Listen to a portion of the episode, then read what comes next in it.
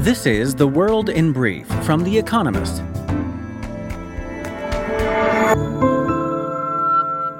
Our top stories Thousands of pages of Donald Trump's tax returns for 2015 to 2020 were made public on Friday, providing detail about the finances of Mr. Trump and his businesses while he was president.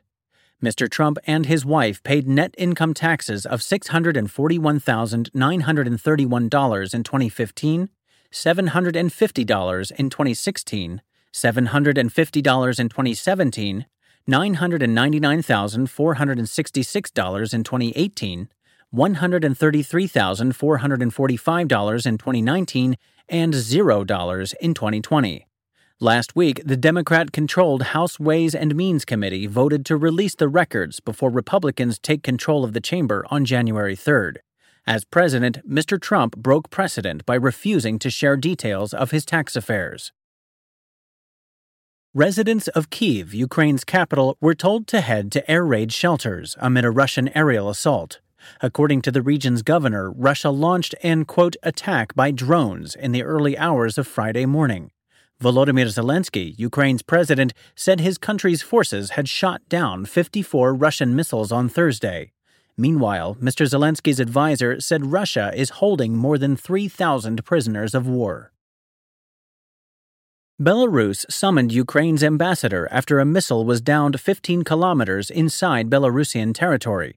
Belarus, a Russian ally, demanded an inquiry.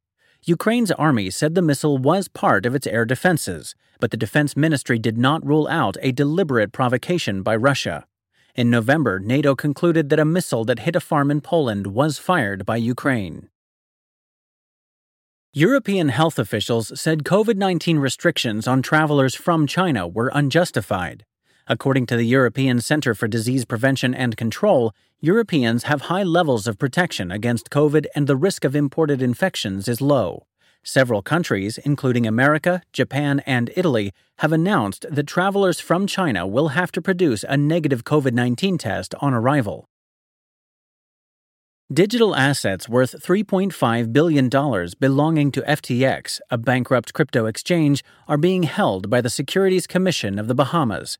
The tokens were transferred to the Commission in November to be redistributed to customers and creditors, according to a statement released by the SCB on Thursday. FTX's boss, Sam Bankman Fried, faces eight criminal charges, including defrauding investors. Aung San Suu Kyi, Myanmar's former leader, had seven years added to her prison sentence, bringing the total to 33. Since a military coup ousted the democratically elected Miss Suu Kyi in February 2021, she has been convicted of a variety of trumped up offenses, most recently corruption. The UN Security Council recently passed a resolution calling for her release. Canada's Competition Tribunal approved a merger between Rogers Communications and Shaw Communications that would create the country's second biggest telecom provider.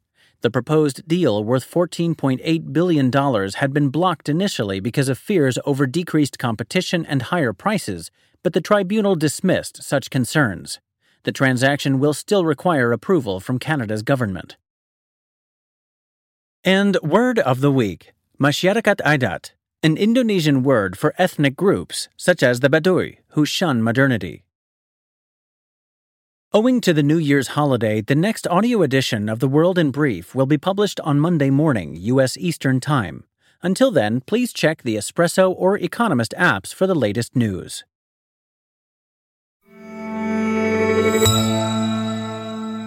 And now, here's a deeper look at the day ahead. 2023 in Preview A Feast of Great Art Shows. This week, we've been looking ahead to the big stories of 2023. This weekend, culture. Regular espresso service will resume on Tuesday. The blockbuster art shows of 2023 will be in Amsterdam and London. In February, the Rijksmuseum will put on the largest ever show of Johannes Vermeer's work, bringing together 27 of his 35 surviving paintings. The show will also reveal the master's method through scientific studies of the milkmaid, painted in 1660.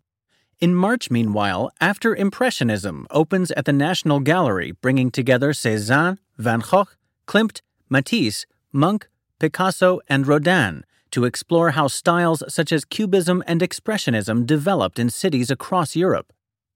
New institutions are opening too. Seoul gets the Robot and AI Museum. As well as being exhibited, robots have been involved in the building's design, manufacturing, and construction. In January, the International African American Museum will open in Charleston, South Carolina, on the site of a wharf where 100,000 enslaved Africans disembarked from ships. A spiritual sibling, the Pan African Heritage Museum in Ghana, will also open in 2023. Its design resembles a horn, an instrument often used to herald the arrival of something or someone special.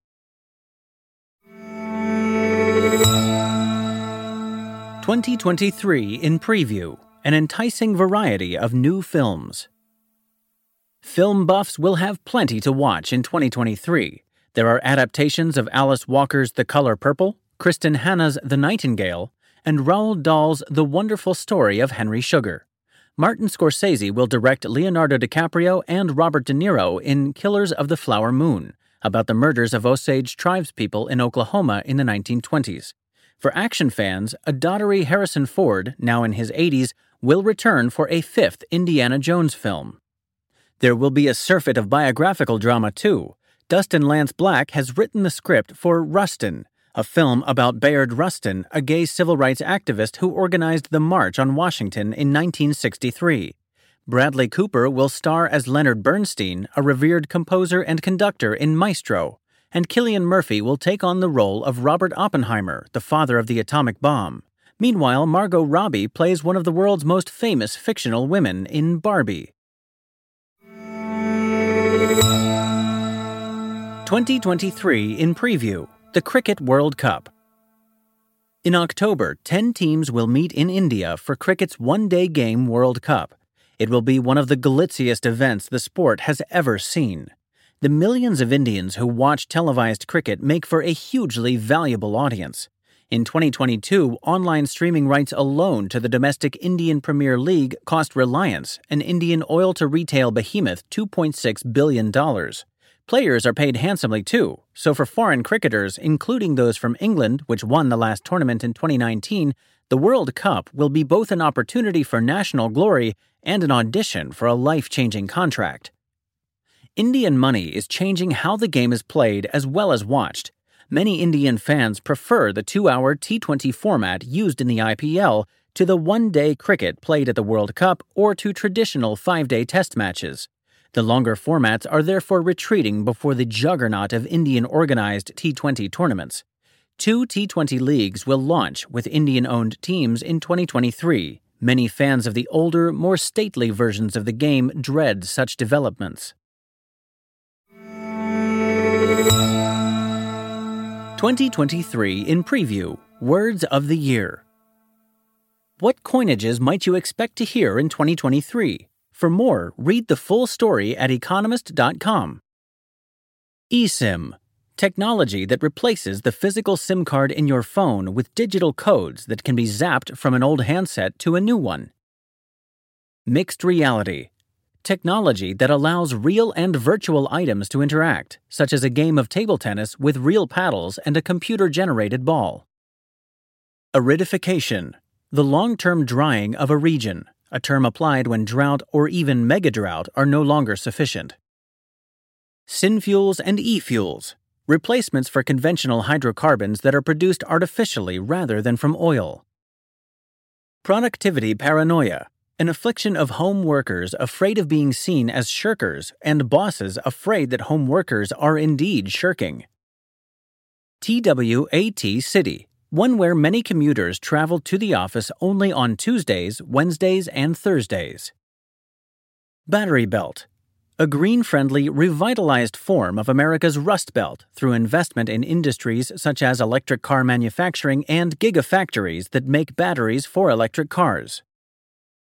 Vertiport, where multi rotor drones that are large enough to carry people, also known as flying cars, take off and land. The winners of this week's quiz. Thank you to everyone who took part in this week's quiz. The winners chosen at random were Irene Swill and Simi Swill, Sydney, Australia, Jennifer Stapleton, Cheltenham, England, Barry McDonald, Burlington, Canada. They all gave the correct answers of Arizona, Larry Fink, Simple Minds, Crossing the Rubicon, and Grit. The theme is Coen Brothers films Raising Arizona, Barton Fink, Blood Simple, Miller's Crossing, and True Grit. And visit the Espresso app for our new weekend crossword, designed for experienced cruciverbalists and newcomers alike.